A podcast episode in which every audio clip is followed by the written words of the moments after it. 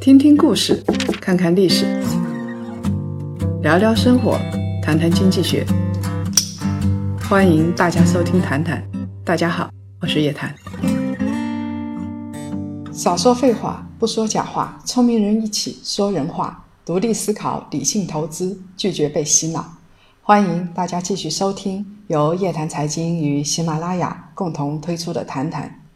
上一期啊，我说我感冒了，嗓子有点哑啊，结果居然很多朋友说：“哎呀，这个嗓子才好听！”天哪，难道我要天天感冒吗？啊，谢谢朋友们啊，我的感冒已经好多了。啊，《人民的名义》这本电视剧啊，终于大结局了。追剧的同学们辛苦了，其实我也是追剧追了很长时间啊。在前几期的谈谈里面呢，我们分析了这部电视剧里边的三个女主角吴慧芬、欧阳菁和陆亦可，她们呢各自有各自的特点。今天啊，我们还要来说一说一位很有特点的女性梁璐，她呢是祁同伟的妻子，比祁同伟啊大十岁。很多观众朋友讨厌她，但是也可怜她。她的不幸的婚姻纯属她自己咎由自取。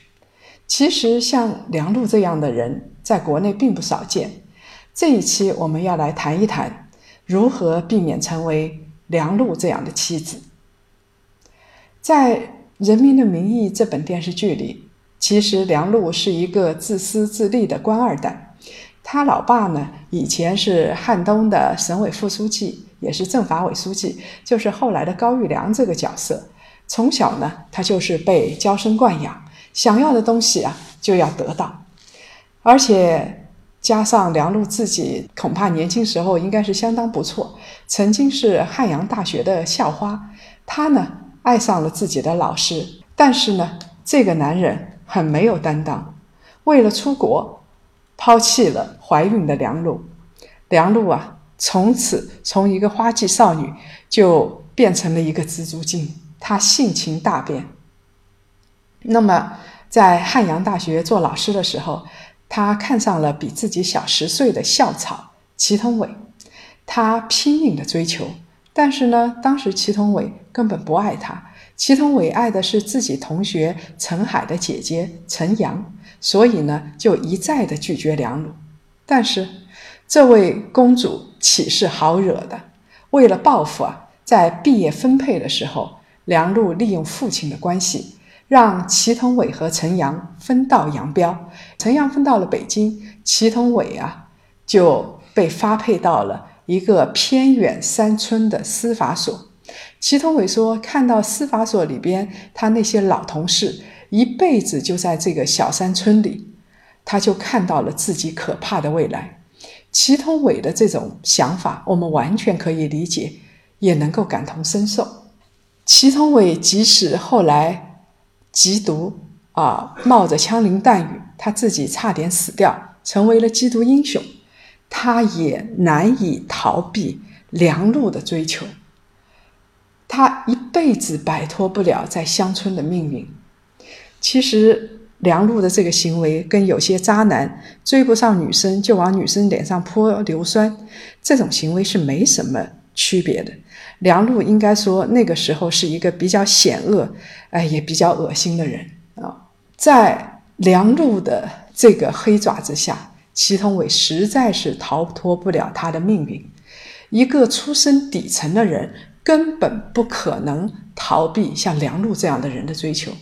当祁同伟看透了一切之后，他为了自己的前途，倒追梁璐，拉了一车野花去跟梁璐求婚，而且在操场上当着众人下跪。这一跪，梁璐倒是感动了，但是祁同伟的自尊彻底的丧失了。祁同伟在骨子里仇恨梁璐，拆散自己的爱情。他从结婚的那时候开始。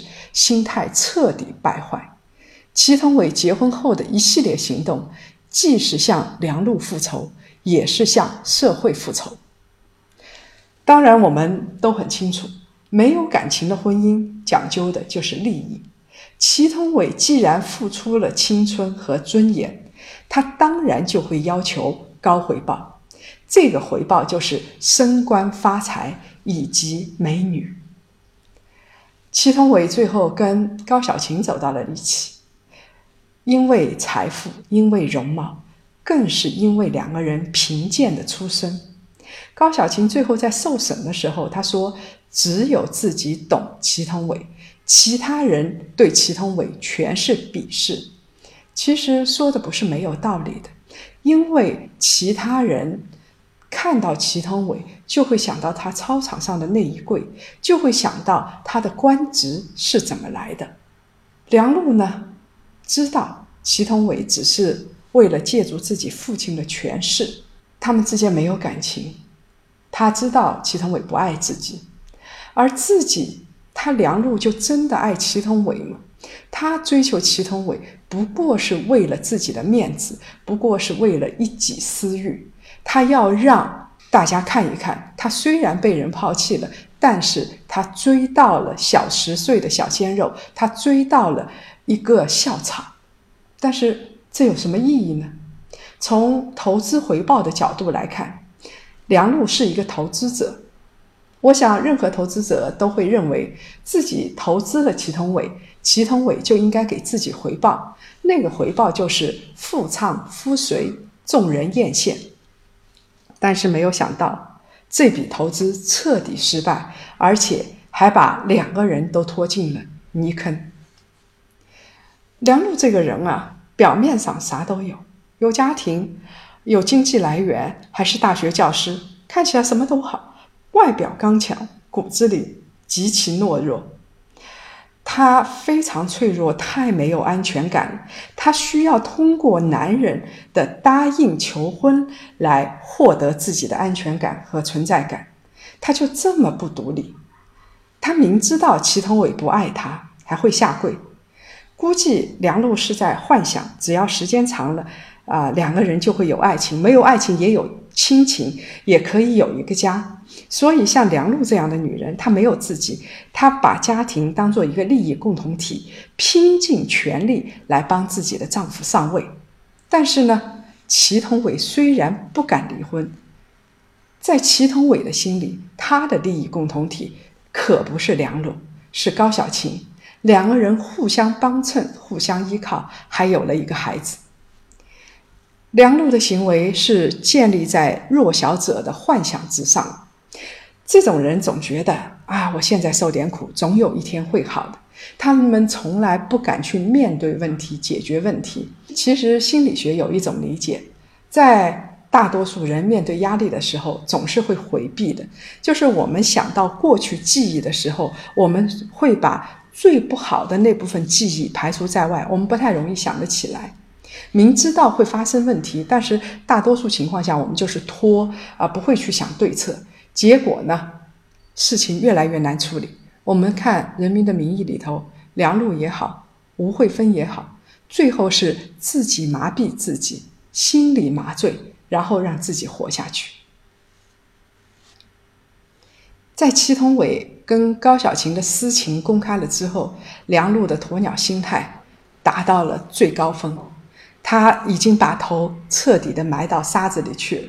在这对夫妻里头。梁璐没有办法让祁同伟回家睡觉，祁同伟也没有办法让梁璐离婚。梁璐是不可能离婚的，因为他太弱了，他爱的过于卑微，所以他忘记了自爱。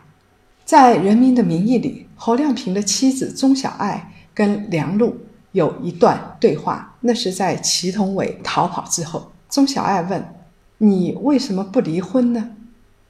梁璐回答说。我不离婚，不离婚，只有他一个人欺负我。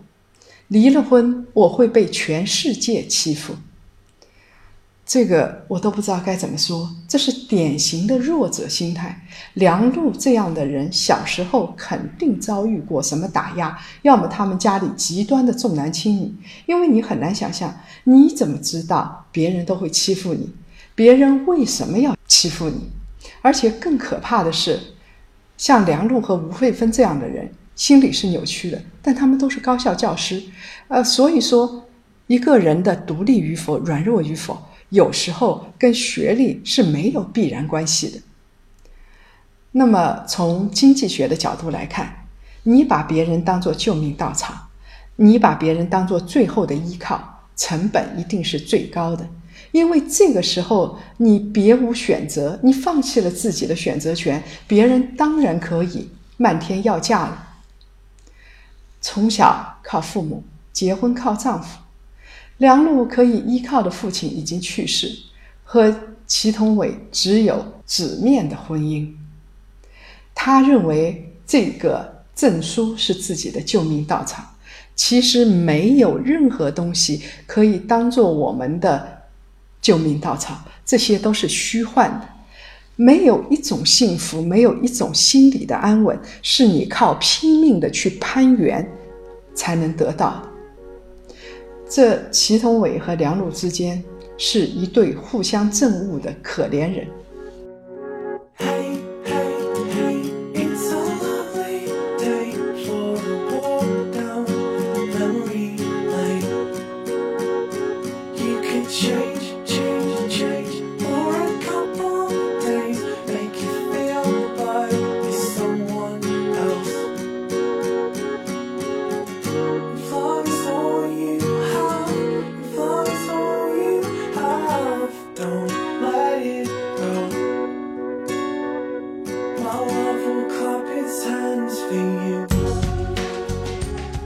怎么样才能避免梁路型的人格？精神独立、经济独立缺一不可。梁璐从小就没有独立的能力，他和祁同伟这一对神离貌不合的夫妻，一个为了权力，一个为了面子，在痛苦中苟延残喘。其实我就想起来，像梁璐这样的人，他。表面上有一个很好的、深深的原生家庭，但是这个原生家庭没有给他带来安全感，我觉得很奇怪，不知道为什么。后来他结婚了之后，事实上祁同伟进一步摧残了他的安全感，但是他安全感越缺乏，他越是要牢牢地绑定祁同伟，这有点像斯德哥尔摩综合症。有网友说，一个是用权力和任性强取婚姻。另外一个呢，是用婚姻和尊严向权力交换，十几年两个人都在咒骂和冷战中共同生活，这真的是孽缘。这样的婚姻其实是一个负面婚姻，每个人堕入到这样的婚姻里头，他得到的都是负面的能量，心里千疮百孔。祁同伟是完全看不上梁璐。梁璐呢，刚好相反，因为祁同伟上位靠的是梁璐娘家的权势，梁璐觉得自己在家里的地位是至高无上，所以他不太顾及祁同伟的面子。祁同伟的亲戚到家里来，梁璐板着个脸轰走他家的亲戚，嫌人穿的拖鞋臭了，要扔掉，而且你扔掉就算了，他还要嘴里唠唠叨叨。哎，我有时候想啊，可怜之人必有可恨之处。他从一开始就很可恨，包括追求祁同伟的时候，到最后还是比较可恨。这不光是一个软弱的女人，也真是一个缺乏生活智慧的女人。我们如果把梁璐当做一家公司，祁同伟当做另一家公司，这两家公司的并购就是完全错误的。在一开始的尽职调查里头就有问题，或者他尽职调查查清楚了之后，他当做看不见。最后，祁同伟自杀，我相信祁同伟自杀以后，梁璐的心态是不可能正常。他从一开始就是不正常的，他被抛弃之后，心里就没有恢复到正常状态。祁同伟这样一来。他心态就更不正常，就更没有安全感。他的以后是不可能有幸福而稳定的感情的。这就像两家公司合并，利润直线下降还不说，最后是负利润，彻底破产，这真是何苦来哉？说到底呀，这段关系错就错在双方都不会止损，或者说为了某些。或者说，为了某些目的，不愿意去止损，所以最后一亏再亏，破产了事。好的感情啊是需要门当户对的。其实更准确的说，为什么要门当户对？是因为经济能力上的互相的平等，以及精神上的契合。精神的契合，它是需要两个人在同样的环境里边出生的，同样的家庭教育培养出来的价值观才是基本相似。那梁璐跟祁同伟是有天壤之别的，一个官二代，一个农二代。天鹅和癞蛤蟆，从大概率的角度来看，两个人基本不会成为情境之好。所以，像梁璐，他是想把祁同伟玩于股掌之间，但是最后是玩了自己。祁同伟和高小琴才是门当户对的这一对，他们有共同的价值观，同样都出生在底层，出生在农村。高小琴呢？被赵瑞龙糟蹋，但是呢，他也跟赵公子之间互相利用，对财富的渴求，对社会的仇恨，是祁同伟跟高小琴共同有的价值观。两个人互相看一眼就能理解，再加上大家长得都不错，年纪又相当，相爱就成为必然。其实这两个人相爱，不光是。啊，两个人阶层相近，出身相近，惺惺相惜。后面我们看到，他们还能够互相体谅，而且有一种互相信任的那种愉悦感在里头。只有人格独立，婚姻的幸福；只有人格独立，婚姻幸福的概率才会高。如果你找错了另一半，要及时的止损，并且不要有报复心。别想着报复社会、报复人类，你以为你报复了对方，其实最后报复的一定是你自己。梁璐把一切婚姻中的错误都占全，所以我们要怎么走正确的路？很简单，所有梁路走的路，我们都不要走。好了，这期节目呢就到这儿。今年啊。我们在全国华东、华南、华中、华北四大区的线下活动已经陆续落地了，而且呢，已经召开了闭门创富会、高端投资理财会。五月底呢，我们还会到美国进行投资考察，我们一起感受美国文化，看美国的投资项目。这个时候，尽量的给大家干货，不跟大家去探讨一些虚无的东西。我们会和。当地的投资大咖来深度交流。另外啊，我们的檀香学院理财投资之旅已经上线了，课程里的各位投资大咖、国学大师会陆续跟大家见面。在课程上，我们依然秉持不说废话、给大家干货这样的原则，而且最后还会有实战演练。大家可以在夜谈财经公众号里边来咨询。相关的信息，希望啊，到时候可以跟大家来面对面的交流。继续来分享两位听众朋友的留言。一位名叫“忽然之间的心灵家园”这位朋友说啊，在我们这个维权至上的社会，省委书记夫人的光环实在太大了，带来的利益也太大了，所以人到中年。吴慧芬真的很难放得开，我觉得她能同意离婚已经很不容易了。其实啊，在现实社会中，我们更常见的是小三在外面生了孩子，正房还睁一眼闭一眼。所以吴慧芬已经不算突破底线了，还算是有点尊严。唉，我们的现实就是如此。但是我们有一点尊严，就把持一点尊严。另外一位朋友名叫是是是哈哈，啊，这个名字很难念啊。他说啊，虽然我还没结婚，但是听了这期节目，我体会到人会因为金钱和地位来处理夫妻关系，即使夫妻关系已经风雨飘摇，怎么样来处理，就是看什么对自己最有利、最重要，否则呢？我们就会陷入到婚姻陷阱里头，那种婚姻陷阱让我们毫无幸福感。啊，你还没有结婚，不要想的那么悲观。幸福的婚姻也是很多的，我们就看看周边幸福的婚姻啊。如果各位想了解更多财经经济类资讯，请搜索拼音谈财经，或者呢关注公众号夜谈财经。